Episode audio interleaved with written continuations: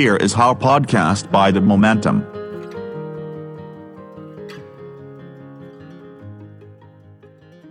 สวัสดีครับ กลับมาพบกับ Here is How โดย The Momentum อีกครั้งนะครับสำหรับในตอนนี้นะครับ อยากจะชวนคุณผู้ฟังมาคุยกันนะครับ ถึงเรื่องราวของการเถียงกันของการถกเถียงกัน ในโลกโซเชียลมีเดียนะครับว่าทำไมเวลาที่เราเถียงกันในโลกโซเชียลมีเดียหรือที่เรียกกันว่าการฉอดใส่กันเนี่ยนะครับ มันถึงได้มักจะเกิดอาการรุนแรง หรือว่ายอมกันไม่ได้ แล้วก็เถียงกันแบบเอาเป็นเอาตายไม่มีใครยอมใครนะครับ ปรากฏการแบบนี้เนี่ยถ้าหากว่าได้มาเจอกันซึ่งซึ่งหน้าได้เห็นหน้าค่าตากันเนี่ยบางทีอาจจะ ไม่ได้รุนแรงเท่าที่เราเห็นเป็นถ้อยคำในโซเชียลมีเดียก็ได้นะครับ แต่คำถามก็คือว่า แล้วมันมีกลไกมีสภาวะข้างในตัวของเราอย่างไรทำให้เราถึงอดใจไม่ได้ จะต้องพุ่งเข้าใส่หรือว่าพุ่งเข้าไปชอดกับคนที่มีความเห็นไม่ตรงกับเราอยู่ตลอดเวลาเลยครับ ถ้าเราไปดูวิธีเถียงกันในโซเชียลมีเดียทุกวันนี้นะครับ เรามักจะเห็นอยู่วิธีการเดียวเลยก็คือ มันจะมีการเถียงแบบด้วยลีลาที่ดุเดือดร้อนแรงนะครับ บางทีก็ใช้ถ้อยคำที่เหมือนกับอีกฝั่งหนึ่งนี่ไม่ไว้หน้ากันเลย หรือหรืออาจจะไม่เห็นอีกฝั่งหนึ่งเป็นมนุษย์ด้วยซ้ำไปนะครับ จริงๆเนี่ยการเถียงด้วยท่าทีแบบนี้เนี่ยก็อาจจะไม่ใช่เรื่องผิดร้ายอะไรมาก ถ้าหากว่ามันไม่ได้ไปไกลถึงขนาดขนาดที่เป็น hate speech หรือว่าเป็นการกระทำที่มีการ เลือกปฏิบัติหรือหรือเหยียดกันไปถึง อันนี้ก็เป็นเรื่องที่ก็ต้องไปตีความกันอีกครับว่า hate speech แค่ไหน free speech เป็นแค่ไหนนะครับ แต่ว่าถ้ามันเป็นแค่การแสดงอารมณ์ในแบบที่เป็นการแสดงฟรีสปีชออกมาเนี่ยมันก็เป็นเรื่องที่ยังพอจะใช้ได้อยู่นะครับ เพราะว่ามันก็เป็นหลักการประชาธิปไตยอย่างหนึ่งนะครับ แต่ว่าเราจะพบนะครับว่าส่วนใหญ่แล้วเนี่ยทั้งหมดเลยคนที่มีวิธีถกเถียงกันในโลกออนไลน์ที่เป็นแบบเนี้ย มักจะมองเห็นข้อผิดพลาด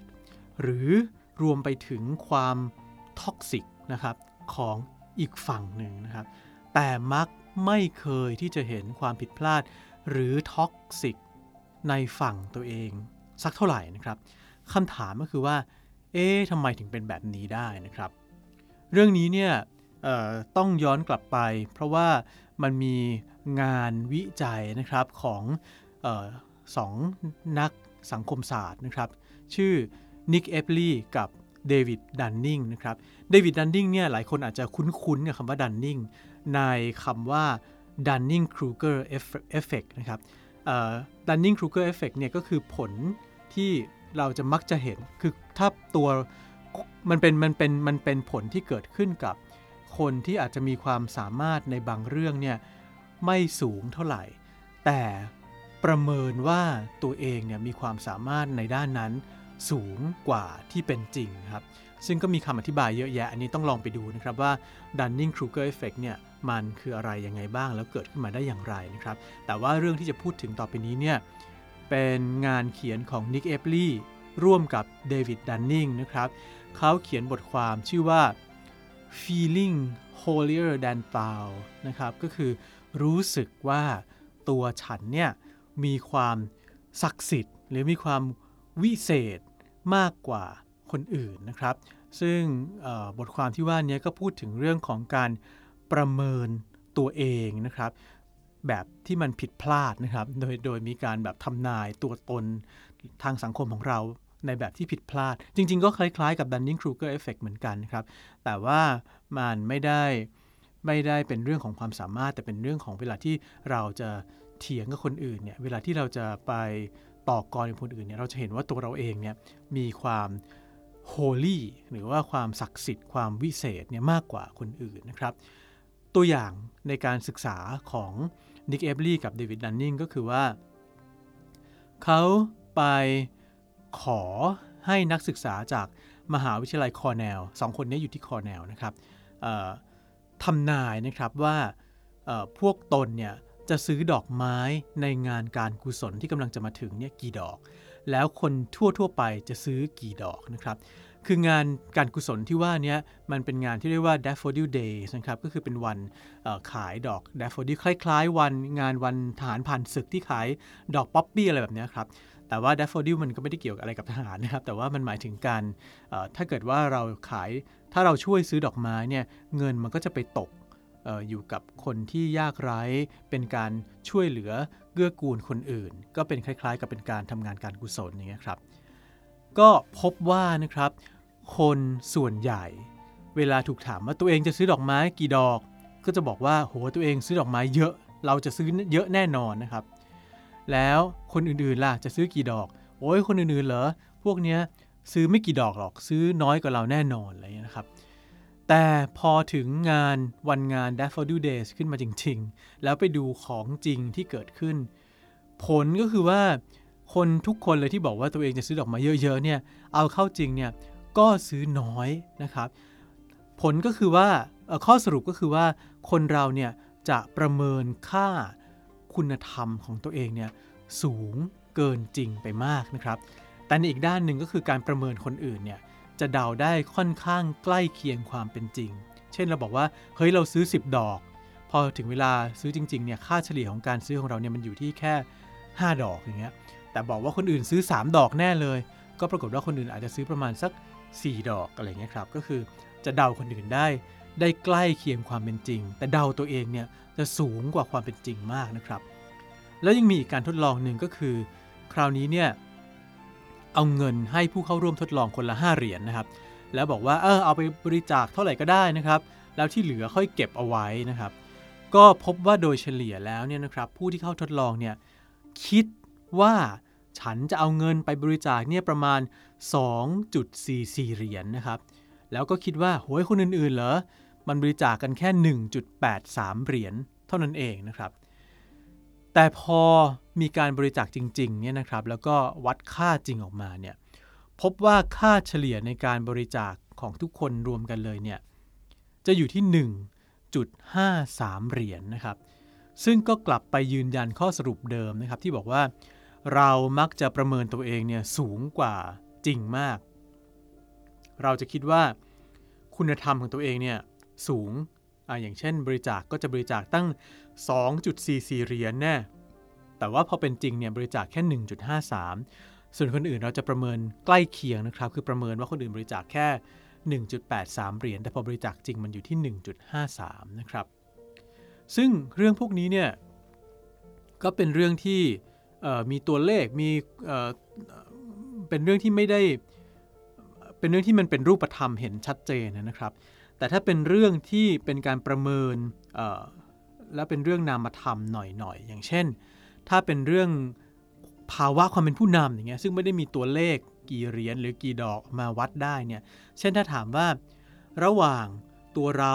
กับคนอื่นเนี่ยใครเป็นคนที่มีความเป็นผู้นำมากกว่ากัน แล้วความเป็นผู้นำเนี่ยมันคืออะไรกันแน่อย่างเงี้ยครับก็ในการทดลองนี้ก็พบว่าเราเนี่ยจะไปเลือกวัด หลักเกณฑ์ความเป็นผู้นำโดยเลือกหลักเกณฑ์ที่เหมาะกับตัวเองนะครับอย่างเช่นถ้าเราเป็นคนที่โหเป็นคนมั่นใจในตัวเองเหลือเกินเนี่ยก็จะบอกว่า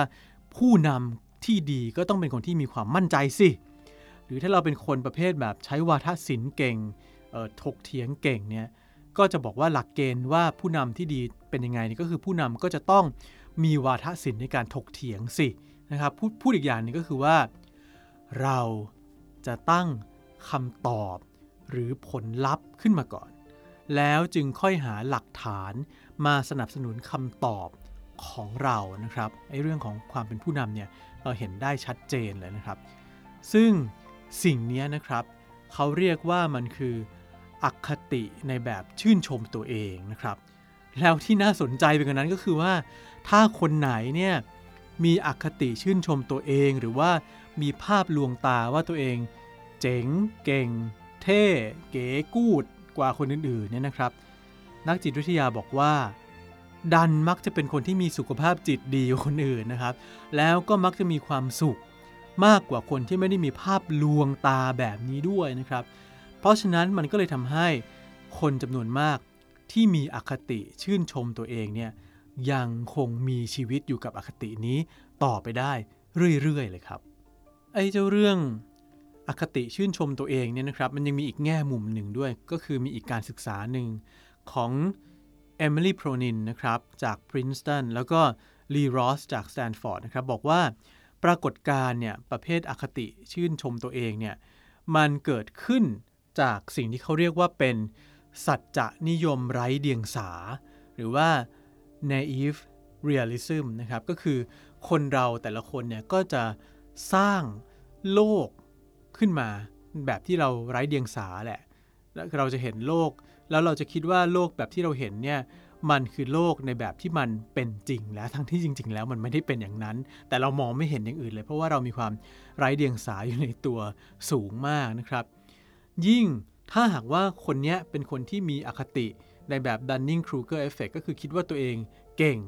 หรือว่ามีคนมาชมว่าตัวเขาเก่งนิดหน่อยเนี่ยก็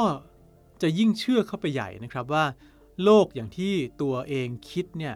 มันเป็นอย่างนั้นจริง ๆ เพราะฉะนั้นเนี่ยคนอื่นๆเนี่ยก็ควรจะเห็นพ้องกับเขาด้วยนะครับ เพราะถ้าคนอื่นยังไม่เห็นพ้องเนี่ยก็อาจจะแปลได้ว่าคนเหล่านั้นเนี่ยยังไม่ได้พบกับความจริงแบบเดียวกับที่เขาพบทางที่จริงๆแล้วมันเป็นความจริงที่เกิดจากความไร้เดียงสานะครับ หรือหนักไปกว่านั้นก็คือจะเห็นว่าคนพวกนั้นเนี่ยโง่กว่าตัวเองไปเลย หรือไม่ก็ถูกผลประโยชน์ หรืออุดมการอะไรบางอย่าง เช่น อุดมการทางการเมืองอื่นๆเนี่ยบังตาอยู่เป็นต้นนะครับ ซึ่งไอ้สัจจะนิยมไร้เดียงสาเนี่ยโพรนินนะครับกับลีรอสเนี่ยบอกว่ามันถูกขยายผลได้มากขึ้นนะครับ ด้วยโซเชียลมีเดียเพราะว่าโซเชียลมีเดียเนี่ยมันจะทำให้สัจจานิยมไร้เดียงสาเนี่ย แพร่หลายกระจายตัวนะครับจากปัจเจกแต่ละคนแต่ละคนเนี่ยไปเป็นกลุ่มก้อนที่ใหญ่ขึ้นได้ เพราะว่าคนที่มีความคิดแบบนี้นะครับ ก็จะพยายามไปหาคนที่มีความคิดแบบเดียวกันกับตัวเองนะครับ หรือว่าอีกในหนึ่งก็คือ การหากองเชียร์เนี่ยของตัวเองเนี่ยได้ง่ายขึ้น เพราะฉะนั้นจากที่เคยมีอคติชื่นชมตัวเองเนี่ยก็เลยยกระดับขึ้นมากลายเป็นอคติชื่นชมฝูงของตัวเองได้นะครับ ซึ่งในที่สุดเนี่ยก็จะก่อให้เกิดโลกในแบบดีชั่วดำขาวขึ้นมานะครับ โดยมักจะคิดเห็นว่าตัวเราหรือฝูงของเราเนี่ยถูกต้องที่สุดเลยนะครับ แล้วอีกประเด็นหนึ่งที่น่าสนใจนะครับก็คือว่า ถ้าหากว่าถูกตีโต้กลับมาด้วยอะไรบางอย่างที่อยู่ที่มองเห็นที่คิดว่าเป็นฝั่งตรงข้ามนะครับ แล้วก็รู้สึกว่าอีกฝั่งหนึ่งเนี่ยโอ้โหมากดทับเราเหลือเกินด้วยอะไรก็แล้วแต่บางอย่างเนี่ย ก็อาจจะเกิดวิธีการคิดอีกแบบหนึ่งนะครับ ที่เรียกว่า self victimization หรือว่าการพยายามทำให้ตัวเองเนี่ยตกเป็นเหยื่อนะครับ ซึ่งอันนี้เนี่ยเป็นไปตามแนวคิดของ Roy Baumeister นะครับ Roy Baumeister เนี่ยเขียนหนังสือชื่อ Evil Inside Human Cruelty and Aggression ก็คือเขาจะพูดถึงเรื่องของ ความก้าวร้าวรุนแรง หรือความโหดร้ายที่มนุษย์เนี่ยสามารถกระทำต่อกันได้ ว่ามันเกิดขึ้นมาจากอะไรนะครับโบไมเซอร์บอกว่า คนที่เห็นว่าตัวเองถูกต้องร้อยเปอร์เซ็นต์เนี่ยเวลาที่ถูกวิจารณ์เนี่ยมักจะรู้สึกว่ามันเป็นเรื่องส่วนตัว แล้วรู้สึกว่าตัวเองอะถูกทำร้ายแบบด้วยด้วยตัวของเขาเองเลยอย่างเงี้ยครับการถูกทำร้ายเนี่ย ทำให้เขาจะต้องลุกขึ้นมาทำสิ่งที่ตัวเองเห็นว่าชอบทำก็คือการตอบโต้ในฐานะที่เป็นเหยื่อครับ เพราะว่าการตกเป็นเหยื่อเนี่ยจะเป็นเรื่องที่ดูชอบทำแล้วก็น่าสงสารน่าเห็นอกเห็นใจมากกว่านะครับบูไมสเตอร์บอกว่ามายาคติอันหนึ่งที่น่ากลัวก็คือมายาคติว่าด้วยปีศาจร้ายบริสุทธิ์ หรือว่า the myth of pure evil นะครับก็คือการเห็นว่าคนอื่นที่ทำสิ่งเลวร้าย ต่อตัวเราเนี่ยเป็นคนที่มีแรงขับเคลื่อนที่ร้ายกาจล้วนๆเลยครับ คือมืดดำไม่มีดีอะไรเลย ปะปนอยู่ ส่วนฝ่ายที่ตกเป็นเหยื่อ อย่างเช่นตัวเราเองเนี่ยก็มักจะตกเป็นเหยื่ออย่างบริสุทธิ์ล้วนๆเลยครับ ไม่ได้มีส่วนอะไรในอาชญากรรมที่เกิดขึ้นเลยแม้แต่น้อยนะครับ ซึ่งก็คืออคติเข้าข้างตัวเองในขั้นสูงสุดนั่นเองนะครับ แล้วก็ถือว่าเป็นสัจจะนินยมไร้เดียงสาขั้นสูงสุดด้วยเหมือนกันนะครับ เพราะฉะนั้นเนี่ยเรื่องราวแบบนี้มันก็เลยทำให้การชอตนะครับในโลกโซเชียลทั้งหลายเนี่ยมันเลยเกิดฝักฝ่ายฝ่ายนั้นฝ่ายนี้ขึ้นมา แล้วต่างฝ่ายต่างก็ยึดมั่นอยู่ในประเด็นของตัวเอง แล้วก็อาจจะเปิดใจยอมรับหรือว่ามองเห็นคนอื่นเนี่ยได้น้อยลงนะครับ จริงๆก็เลยทำให้ผมนึกไปถึงข้อความในพระวรสารของนักบุญมัทธิวนะครับ อันนี้เป็นศาสนานิดนึง ซึ่งบอกว่า ทำไมท่านมองเห็นผงในตาพี่น้องของท่าน แต่กลับมองไม่เห็นไม้ทั้งท่อนที่อยู่ในตาของท่าน คนหน้าซื่อใจคดจงชักไม้ทั้งท่อนออกจากตาของท่านก่อน แล้วท่านจะเห็นได้ถนัด จึงจะเขี่ยผงออกจากตาพี่น้องของท่านได้นะครับ อันนี้ก็ลองฝากดูเวลาที่เราเห็นอะไรบางอย่างที่รู้สึกว่าทนไม่ได้ในโลกโซเชียลหรืออะไรก็แล้วแต่เนี่ยลองกลับมานั่งพิจารณาซะก่อนนะครับว่าเรา กำลังตกอยู่ในโลก หรือถูกหลอกลวงโดยสัจจะนิยมไร้เดียงสาของตัวเราเองอยู่หรือเปล่าครับ ติดตาม Here is How Podcast by The Momentum นะครับ ได้ในหลายช่องทางนะครับ ไม่ว่าจะเป็น Podcast ของ Apple นะครับออ Spotify หรือช่องทางแพลตฟอร์มอื่น ๆ แต่ว่าถ้าจะให้สะดวกที่สุดนะครับ ก็คลิกเข้าไปดูใน Facebook ของ The Momentum ครับ